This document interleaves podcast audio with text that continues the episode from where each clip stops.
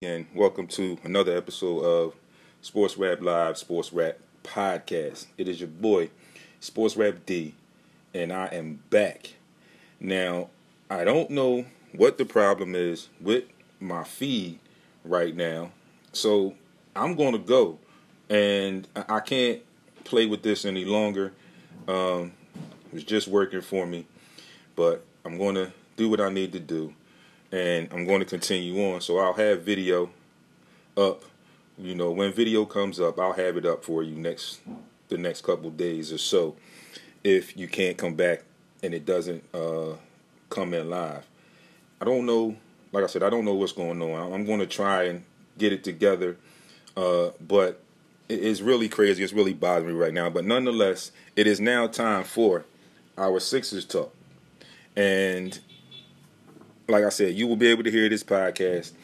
Unfortunately, um, the live is not coming as it should for me, but I'm going to try something and I'm going to switch up a little bit and see if this works for me. But again, like I mentioned to you, I have a list, a long list, if you will, of things that I want to talk about in regards to what's going on and what went on with the Sixers in this early exit from the playoffs, which was totally unexpected um, by me. It was totally unexpected by just about every fan that is a Sixers fan. So, all right, so I, I got a way to get it. So I'm back up live. So you can tune into the group page, Sports Rap Radio Show, as we always do. Um, and it's live right now. So I'm here. And again, like I said, you can chime in with your comments um, if you have any comments. So I'm going to start at, at the top of my list. And, and, actually, this list I have, these um, bullet points that I have for my list are in no specific order, if you will. They are just as the season was as this playoffs were going and things that I noticed that I wanted to bring to the table that I wanted to talk about and they are just that as I as I thought about it I jotted it down so that I would be able to mention it and be able to remember what was going on. So Jackie Bridges, thanks for tuning back in. Again, I apologize for the technical difficulties, but I got something working and we are here, so here we go. First thing is something that I've been talking about uh, pretty much all season. You know, when the season regular season started prior to the stoppage, and continually after that, and maybe for all the way back to last season, if you will. Richard Drummond, thanks for tuning in as well. Uh, Brett Brown, his time is up. And the last several weeks, actually last week when I gave you the playoff preview, I did say some things and how I felt about this. And one of the ways that I felt initially was, like I always say, and like I have been saying, kind of like the way when Andy Reid was let go by the Eagles. It was just time. You know, he had, in regards to Andy Reid, he had won four or five consecutive NFC titles. He finally got to the Super Bowl. Uh, didn't win it, but he finally did get us to the Super Bowl with the Eagles. And then after that, things just started to fall apart. So at that point, when he was let go, it was, in my opinion, just time for to part ways. You know, that marriage had run its course, and it was just time to start anew. Um, they started anew with the Eagles just real quick. It was a lot of controversy with Doug Pederson being hired. Second year, he won a Super Bowl, been in the playoffs just about every year. And they had to fight. But getting back to it's kind of mirroring what I want to talk about with Brett Brown. He got the, his players prepared and his coaching staff got them prepared to fight and win out. I think was the last two seasons, or not especially last season, to win out to win the division over the Cowboys, who looked like they had a strong hold on the division until late in the season. Then they ended up winning the division and ended up going into the playoffs. So that is that for that part. But here initially we have the same situation, or initially I thought we had the same situation. And one of the things I mentioned was that the fact that I was saying initially that if he didn't get us out of, or at least get back to the semifinals, or the conf- or get to the conference finals this year, or at worst get back to the conference semifinals, then it was time. But as I watched the eight seeding games, and then I watched the very abysmal playoff attempt, if you will. I'm not even going to call it a playoff run, a playoff series, because once again, he was outcoached, out strategized, and right now, it is starting to show, and it has shown a lot in this last series, that he's probably just not the guy to deal with this group of players. So, yes, I think it is time. Uh, people asked me yesterday, would it happen today? I said it probably won't happen the day after. You know, um, I, I just feel like it will it will happen before the week is out. I just don't know how long during this week it's going to take, but I think it will be handled before the week is out, or at worst by the end of the week. So again, I'll keep my eyes and ears to that and see how it plays out and what happens.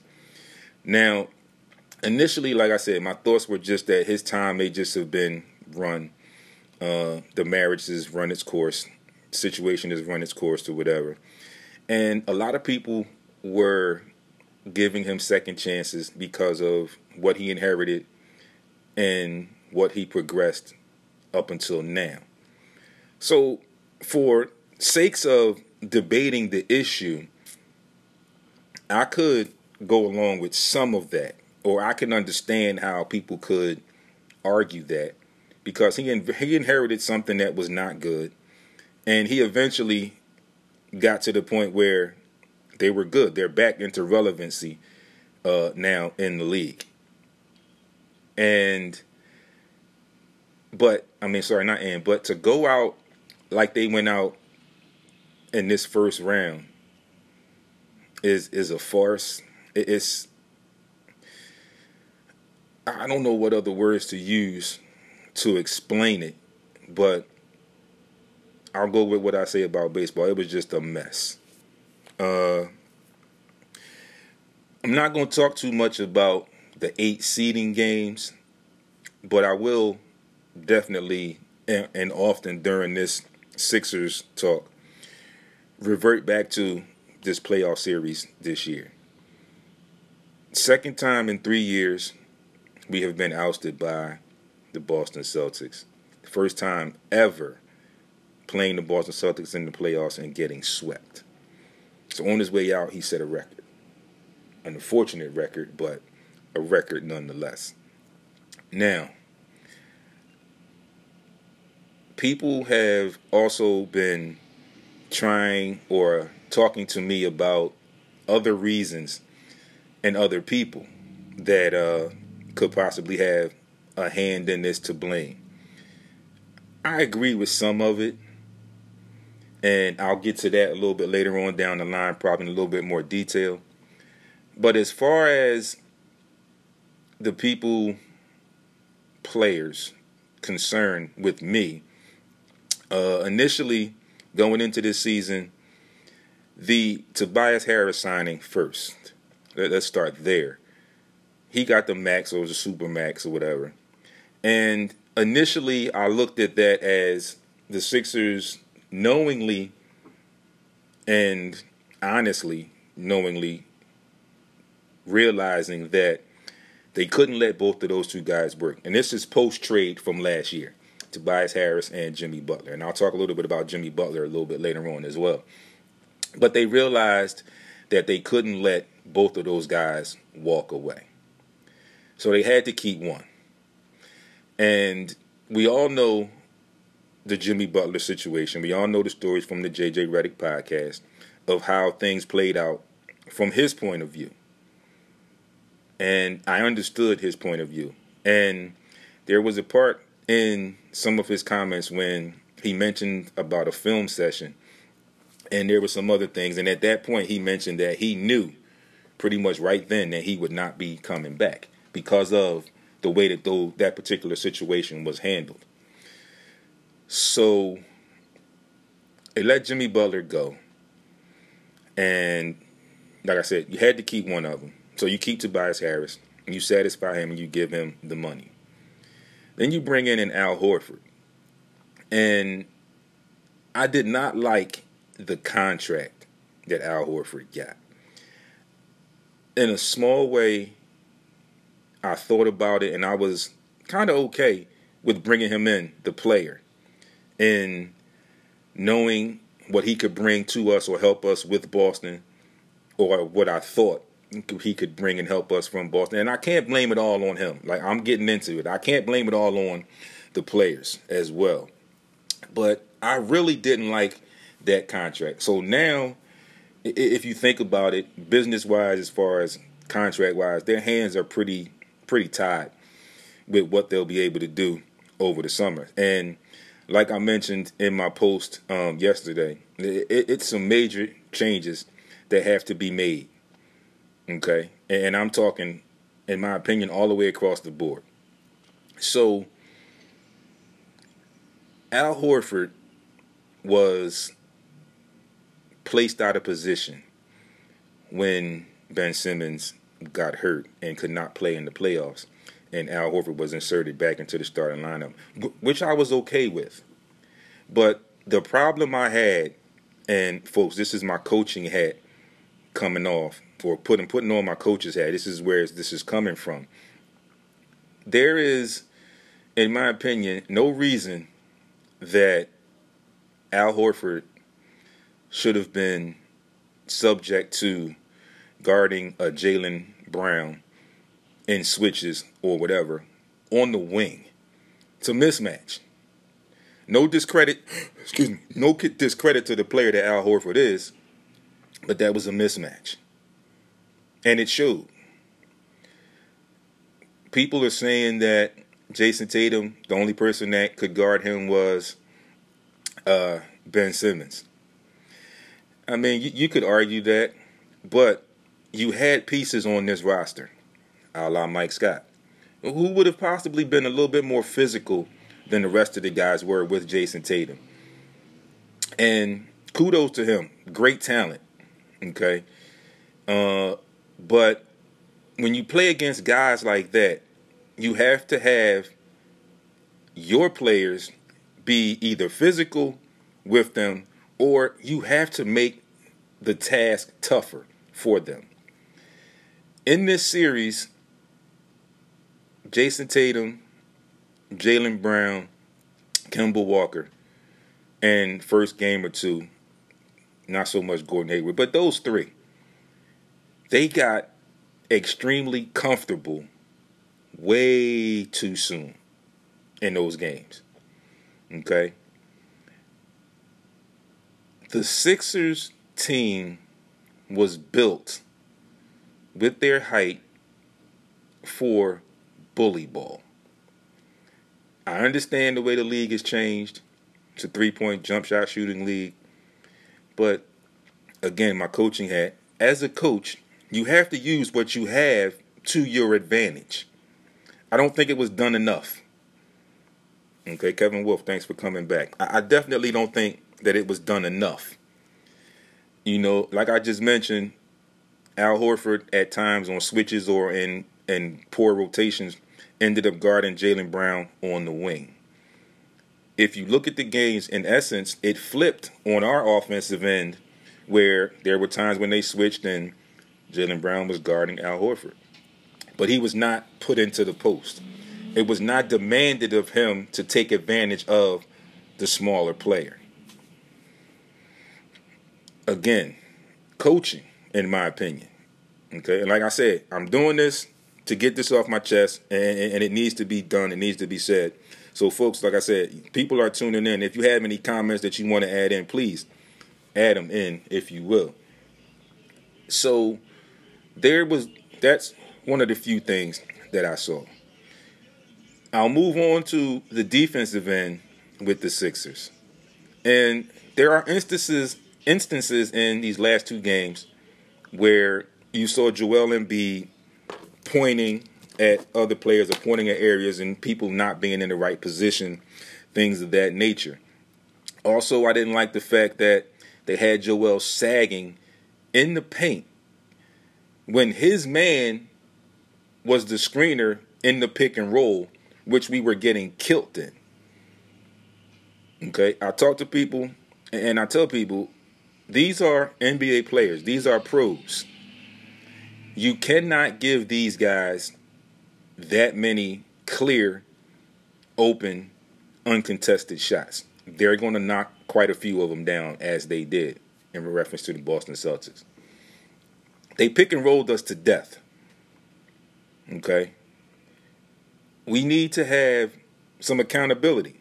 And I'm going to definitely get to that later on down the line. We also need or needed our guards to be able to fight and get over top of screens. They couldn't do it. They had the screeners man for us sagging off, not even showing as much as they should, where these guys were getting clean looks. Okay? The Celtics and the Celtics coach did their homework, did their due diligence, and they made in game adjustments. Where if you saw game three, game four, they began to attack Shake Milton on the defensive end for the Sixers. Okay. Which brings me to another point. Shake Milton is not a starter right now in the NBA. Okay. You tried that experiment in the eight seeding games and towards the end of the season. And I get it. Shake had that little stretch when Ben was out where he played very well. But now since you played very well, now you're in people's scouting reports. Okay?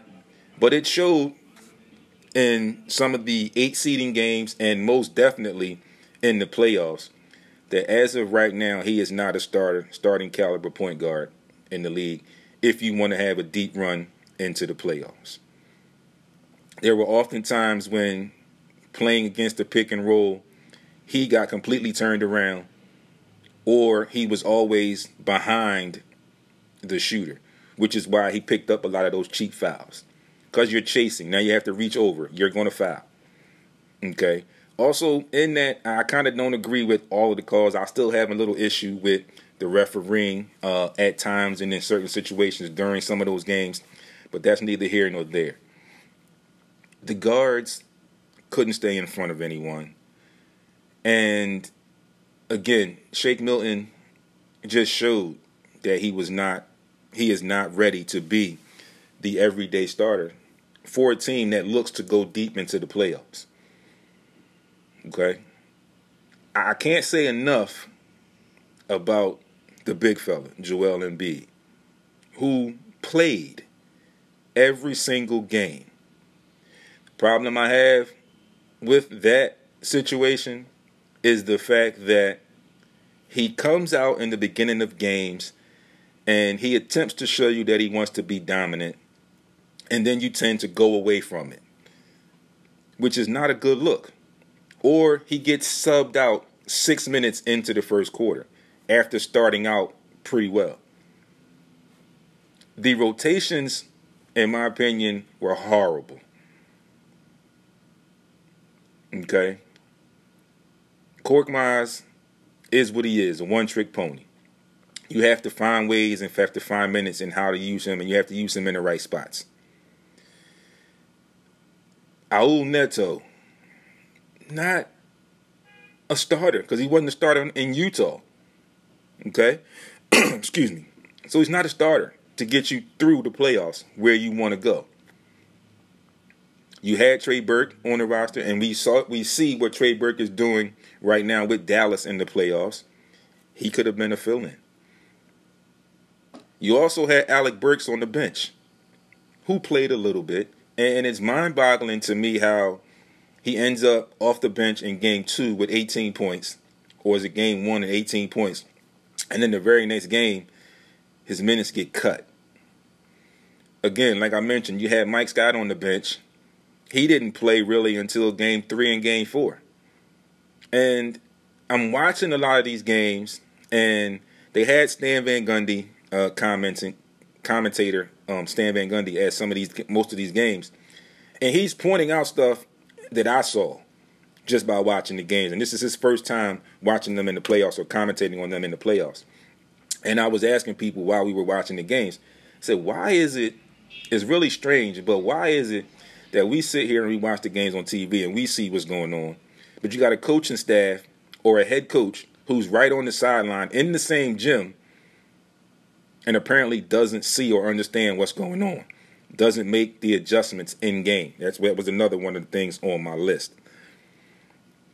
So the problem, I think, also was the team needed to be tougher. Tobias Harris gave you the impression that he was going to be the lead, a leader in the eight seeding games. He played well in those games. Got to the playoffs and he all but disappeared completely. But I also give him credit for sticking with it, especially yesterday after that fall he had and he came back into the game and played the rest of the game. So I give him a little bit of credit for that. But again, I need some more consistency out of you, Tobias. I'm not saying that you were all bad, but I just need more consistency for the money that you got to be a starter for us. I need a little bit more consistency. Josh Richardson played well. Okay? And it, it, it just goes on and goes on a lot of times, Stan, thanks for tuning in. A lot of times it looked like the guys were confused on offense and defense as to what they were supposed to do. Hence the pointing by Joel in several situations during games three and game four, especially game four. A lot of times, guys positioning, understanding basic basketball on the offensive end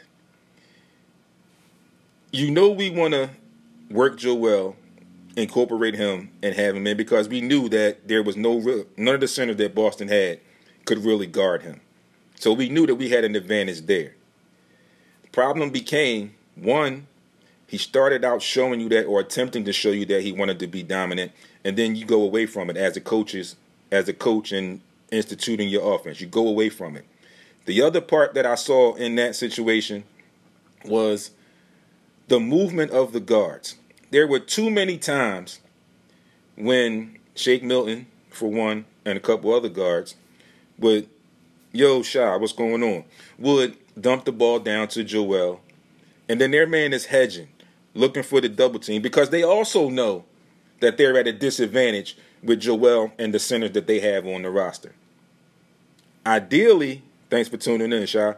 Ideally, you have to understand that as a guard on that side with him, you have to reposition and give him an angle, a sight line where he can kick the ball out if the double team does come.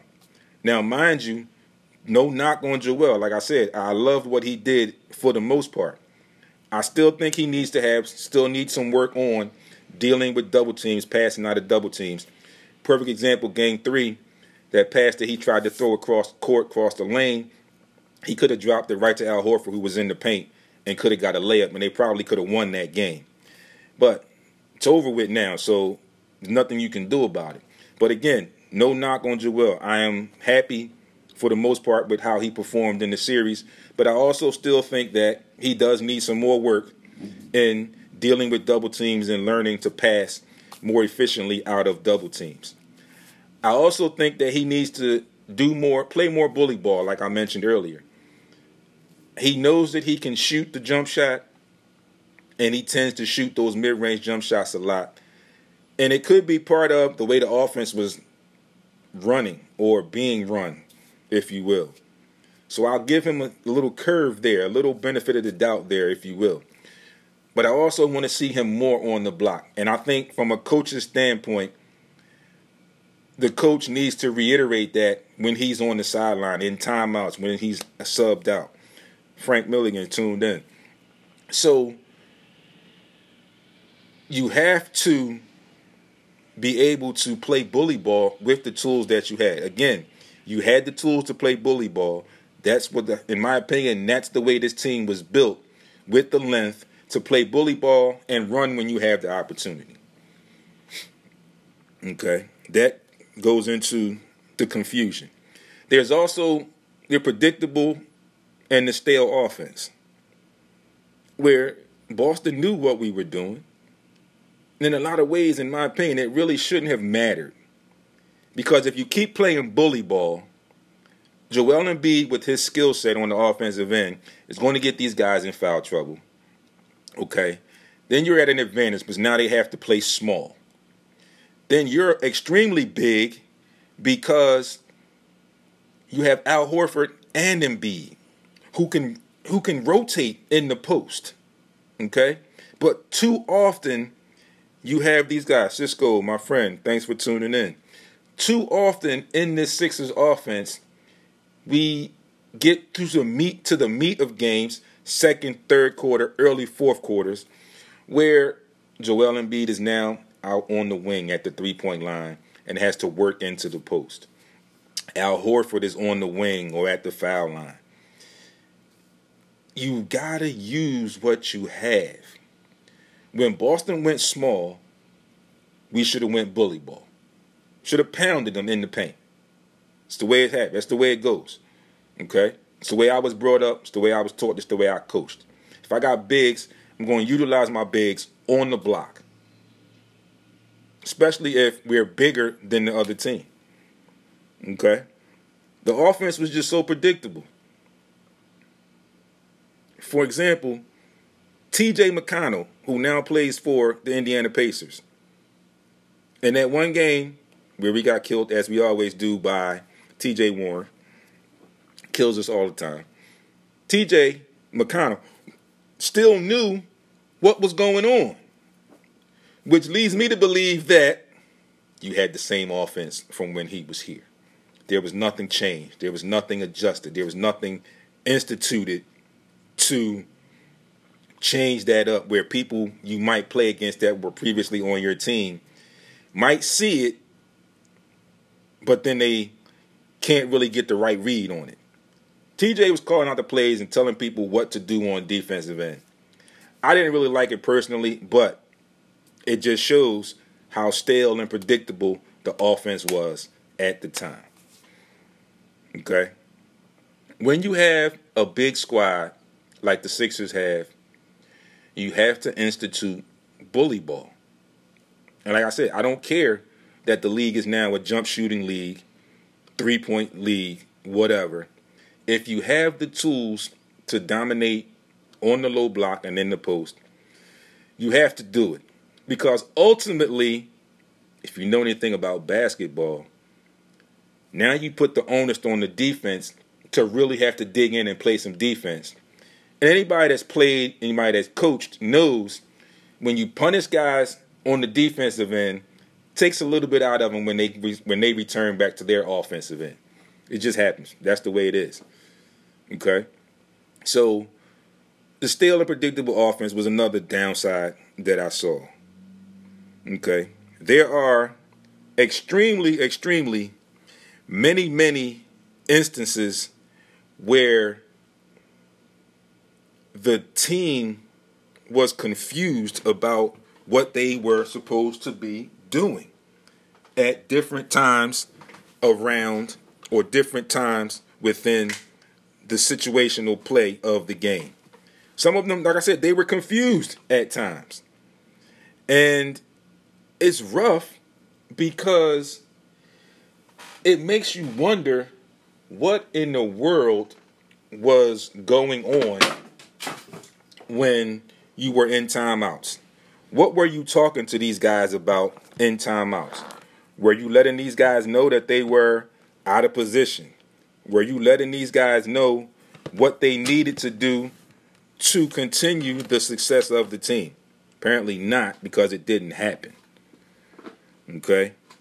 Now, I move into one of the biggest things that I felt like was wrong with this team. A big word. Begins with an A. We're going to call it accountability. And I'm going to get into that a little bit later with Jason Richardson, who also mentioned the same thing in his post game comments yesterday. There was no accountability for these players on this team. None. Okay. Charlo says the Sixers got two stars, only one was playing. Why do everybody have the green light and we not built like that? Really? Shy, I totally agree. You got to pound the ball to your star, which we know, Shy, from playing as much as we played together. You got to work that horse. And if you work that horse the right way, it's going to ultimately open up shots or open up opportunities for these other guys. Way too many three point shots were taken by these guys on this team. Way too many, in my opinion. Okay. Again, I understood a lot of Joel's frustration because, like I said, you start out going to him and then you eventually fade away from it. Then, late when you're down in the fourth quarter trying to make a comeback, you want to try and reinstitute it. It's too late now because by that time, he's pretty much uninterested. And by that time, you also know on the other team knows that they're going to try to do this now, so we're ready for it. If you do it the whole game, they won't be ready. They might not be ready for it late in the game. Or if you do it the entire game from the beginning, you may not get to that point where you got to fight at the end of games. No disrespect to Boston, and I hate saying it this way because Boston is our rival, and I just do not like the Celtics. But I have to give them credit. I have to give, especially their coaching staff, who again, once again, have shown the ability to outcoach Brett Brown. So again, I think that sometime within this week, the announcement will be made and Brett Brown will be dismissed.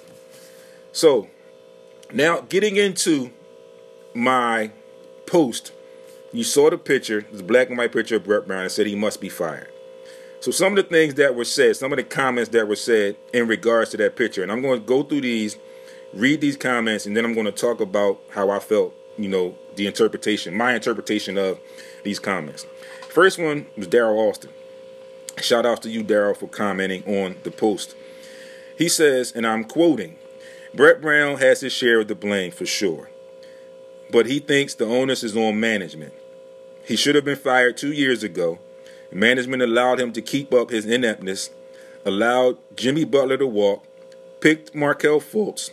The management and the team sucks. Where is the photo of Elton Brand? What's up, money? I know you tuned in. I know you got your broom out just like Chuck. Chuck gave it to me a little bit this morning. And I- I'm accepting it. okay? I'm not mad at you guys. I am totally disappointed with my guys. I'm still a fan. I'm just not liking the way this situation played out right now. So, congratulations to you, Money, for your team moving on and beating us and sweeping us in the playoffs. Now, what I have to say about his last point where's the photo of Elton Brand? Right now, I kind of give Elton Brand the benefit of the doubt. Because of what he inherited Brett Brown should have been out there. Yeah, he should have been out a couple years back, like Daryl said. I agree. Now, with Elton Brand, I said I give him a benefit of the doubt because of what he inherited. And he gave you a bright spot when he made those two trades last season and ended up with Tobias Harris and Jimmy Butler, especially the Jimmy Butler move. Okay? Now, it's been reported, and I'm going to get to this later too, that Brett Brown had a hand in Jimmy Butler not staying, which I listened to the podcast, I heard some things, and I can see how that came about. But with Elton Brand, give him the benefit of the doubt right now. Because, like I said, because of what he inherited, which was a mess, following Colangelo and all of that stuff there, uh, he did make the move and trade Markelle Fultz. Excuse me.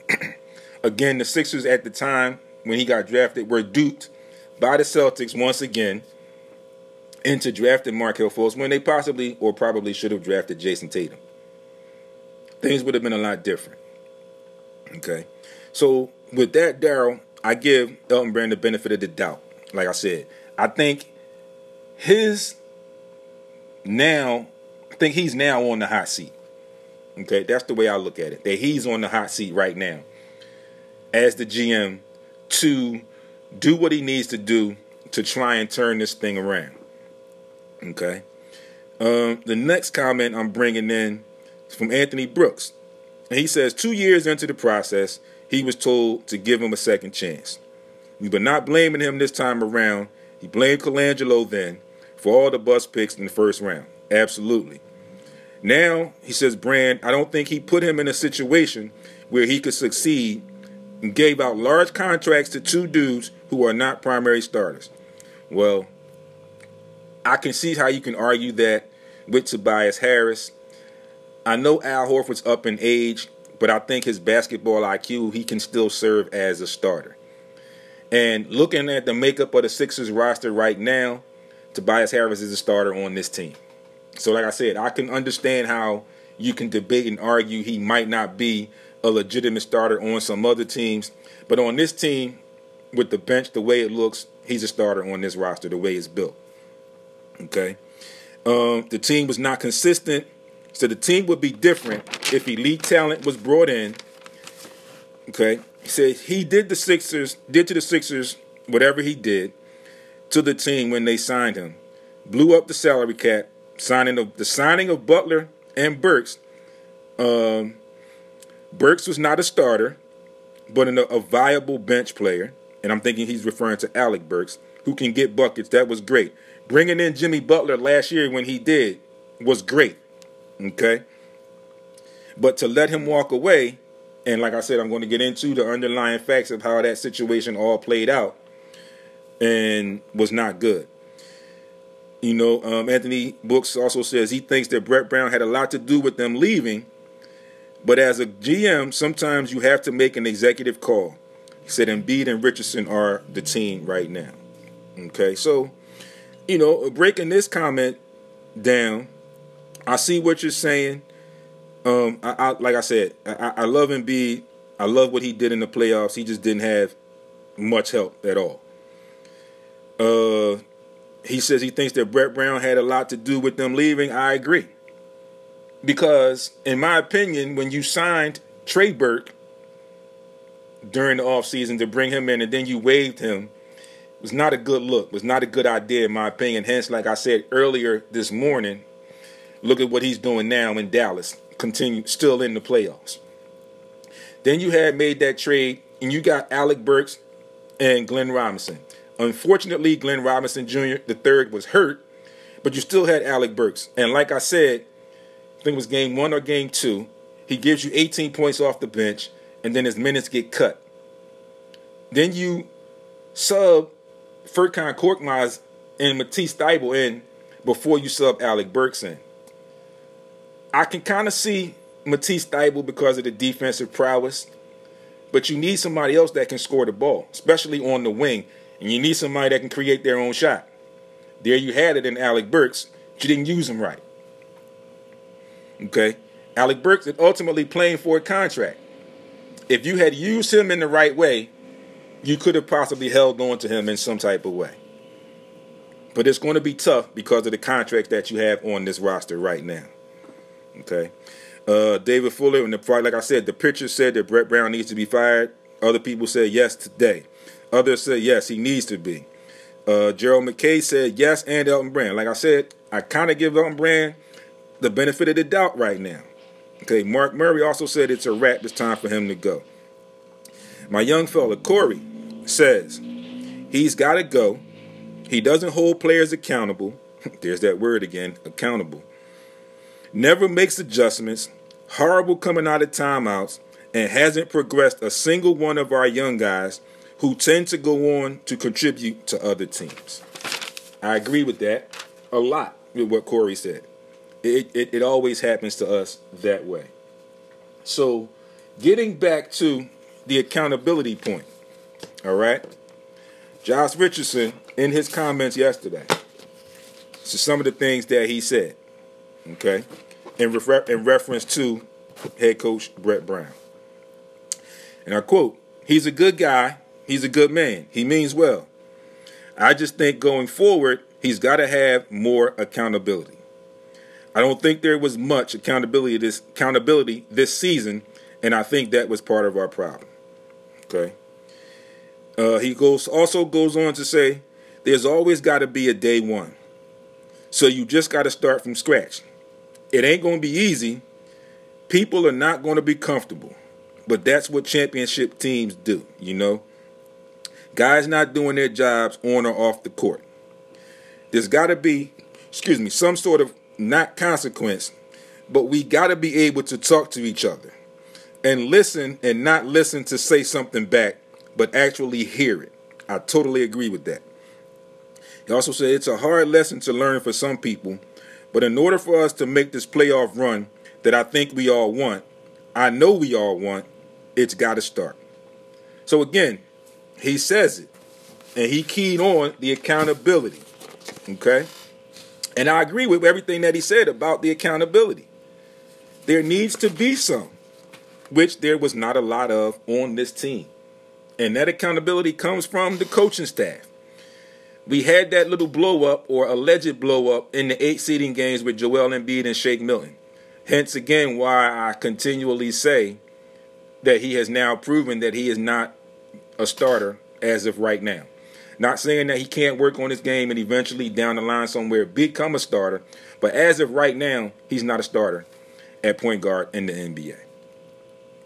That whole situation, at the time, it was warranted and it was needed. I, I commend Joel for attempting to be the leader and saying something to him. If Shake didn't like it, do your job. Two of my friends, longtime friends, Eric Mickles, we call him Money, Shiloh Wanamaker. We played a lot of basketball together, and I'm sure they're still tuned in and they're listening, and they're going to agree with me. We played a lot of basketball together. Money was the point guard. Shiloh was one of the forwards. I was the guard. A lot of times the two guard. I could shoot when I was younger. There were a lot of times, and Shiloh will attest to this, when I was off in the game that we were playing, or even when we had timeouts or whatever, they called me Dumars. They'd be like, yo, dude, you can't miss those shots. You got to make those. I didn't take it as they were coming at my neck, as people say. I understood what was going on, and I understood basketball, where I was the shooter so I had to make those shots. And I mean, I, I, I understand. I'm human. I'm not going to make every single one unless I'm having a great night or a great day. But in general, I'm going to miss a few. But I had no issue with them saying to me in the heat of the moment, regardless of how they said it, dude, you got to make those shots. You got to make those shots. If they leaving you like that, or if you get that look, you got to make that shot. I accepted it. That was the problem with that situation with Shake. He didn't accept it. And I don't think Joel told him anything wrong. Okay? I don't think they told him anything wrong, or he told him anything wrong. Like I said, they haven't chimed in, but I know they agree with me. And it's what you have to do as a team, as a unit. Because when you win games, you win them as a team. When you lose games, you lose them as a team. So, as a team, and as much basketball as we played together, there was no issue, and I accepted that criticism, that constructive criticism, as it was for the benefit of the team. And I understood that they were correct. So, no issues from me with them telling me that so it shouldn't have been any issues in that situation with Joel and Shake Milton. All right. I'm going to go on to what Joel Embiid had to say briefly. And I quote, I'm not the GM. I don't make the decisions. All I know is that we've got a great organization, a bunch of great people outside of basketball. I never judge people based on basketball. I judge them based on how great of a, great of a people and how bad of a people they are. And I think in this in the organization, we've got amazing people. from the management, owners, management, staff, coaching staff to training staff. We got a bunch of great people. Okay, Joel, I like that being politically correct in your response there. Also goes on to say, like I said, I don't make the decisions. I'm here in Philly. Whatever happens, happens. I've always said I want to end my career here, and if it happens, good. If it doesn't happen, well, you move on and all that stuff. But I'm here, and I'm going to still try to do my best to bring the championship back to Philly. Okay? Good stuff from both of those guys who could possibly have been labeled as leaders on this team. All right? You know, and like I said, I went through the Josh Richardson stuff. Okay? Richardson, again, was angry. He couldn't control his anger. Okay? Uh, let's see. He talks about his first season, him speaking up in Miami. He also goes on to say, and I quote, I am really pissed, so I'm not in a good mood.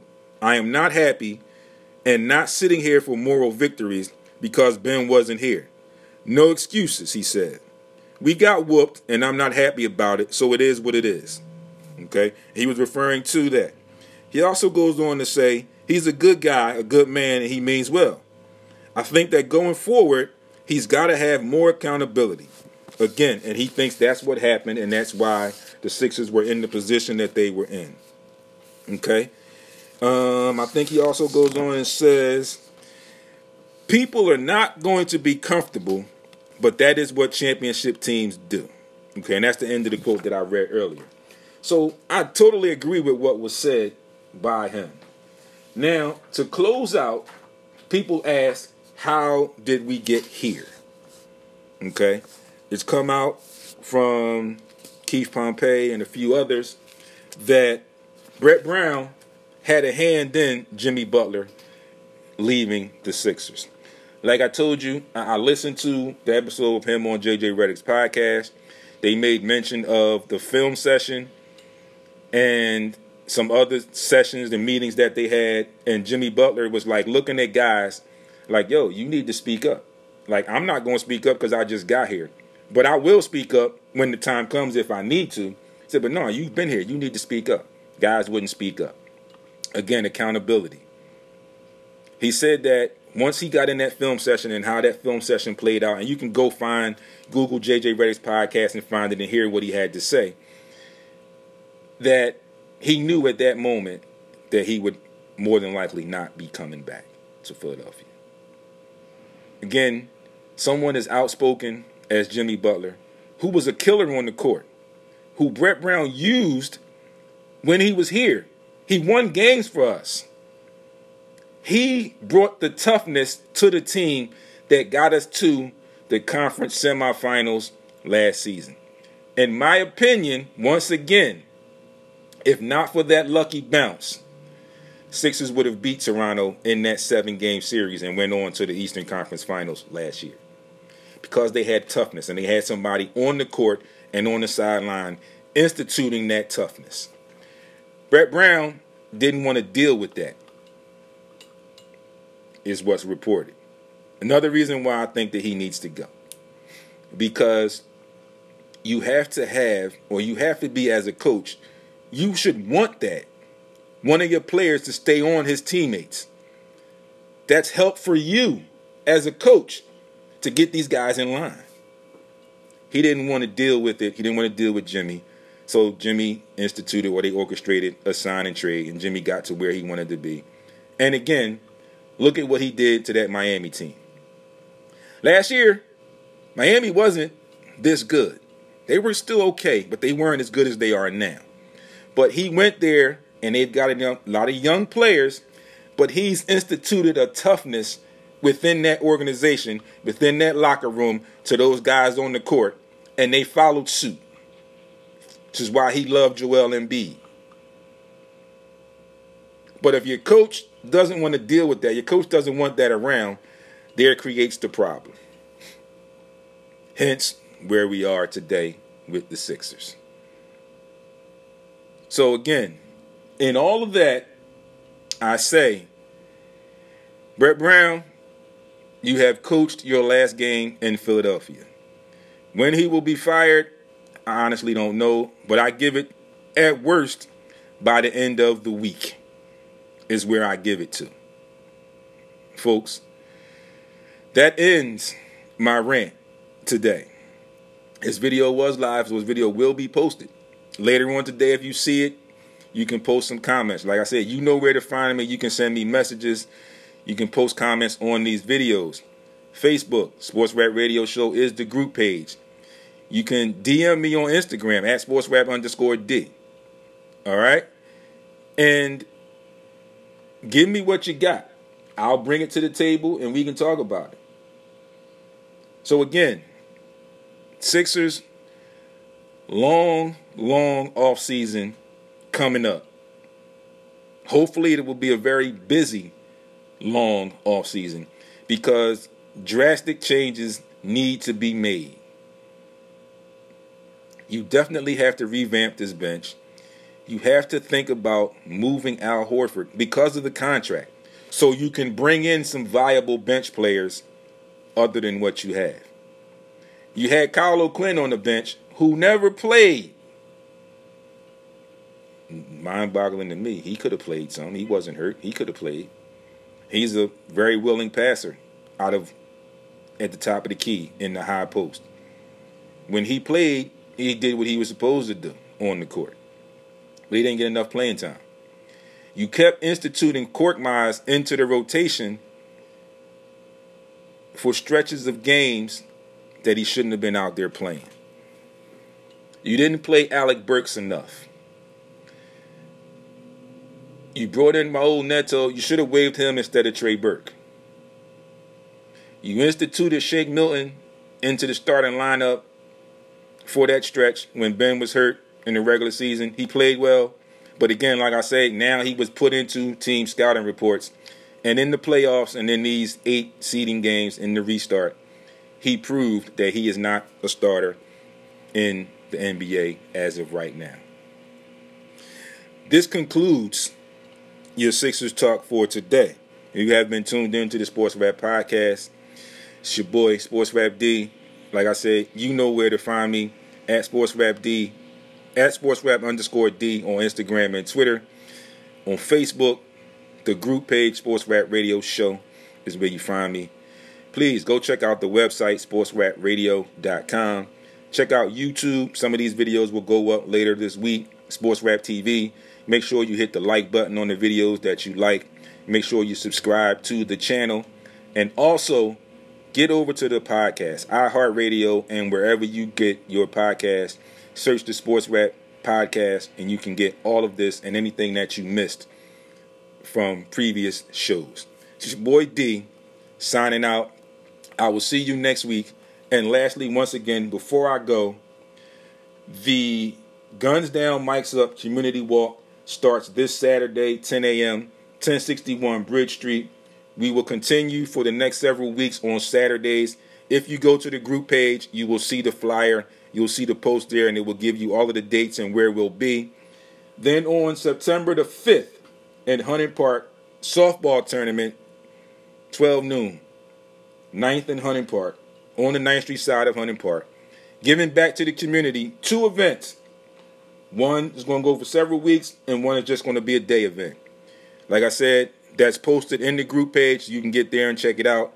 Or you can go to heat100radio.com and get all the information that you need on those events.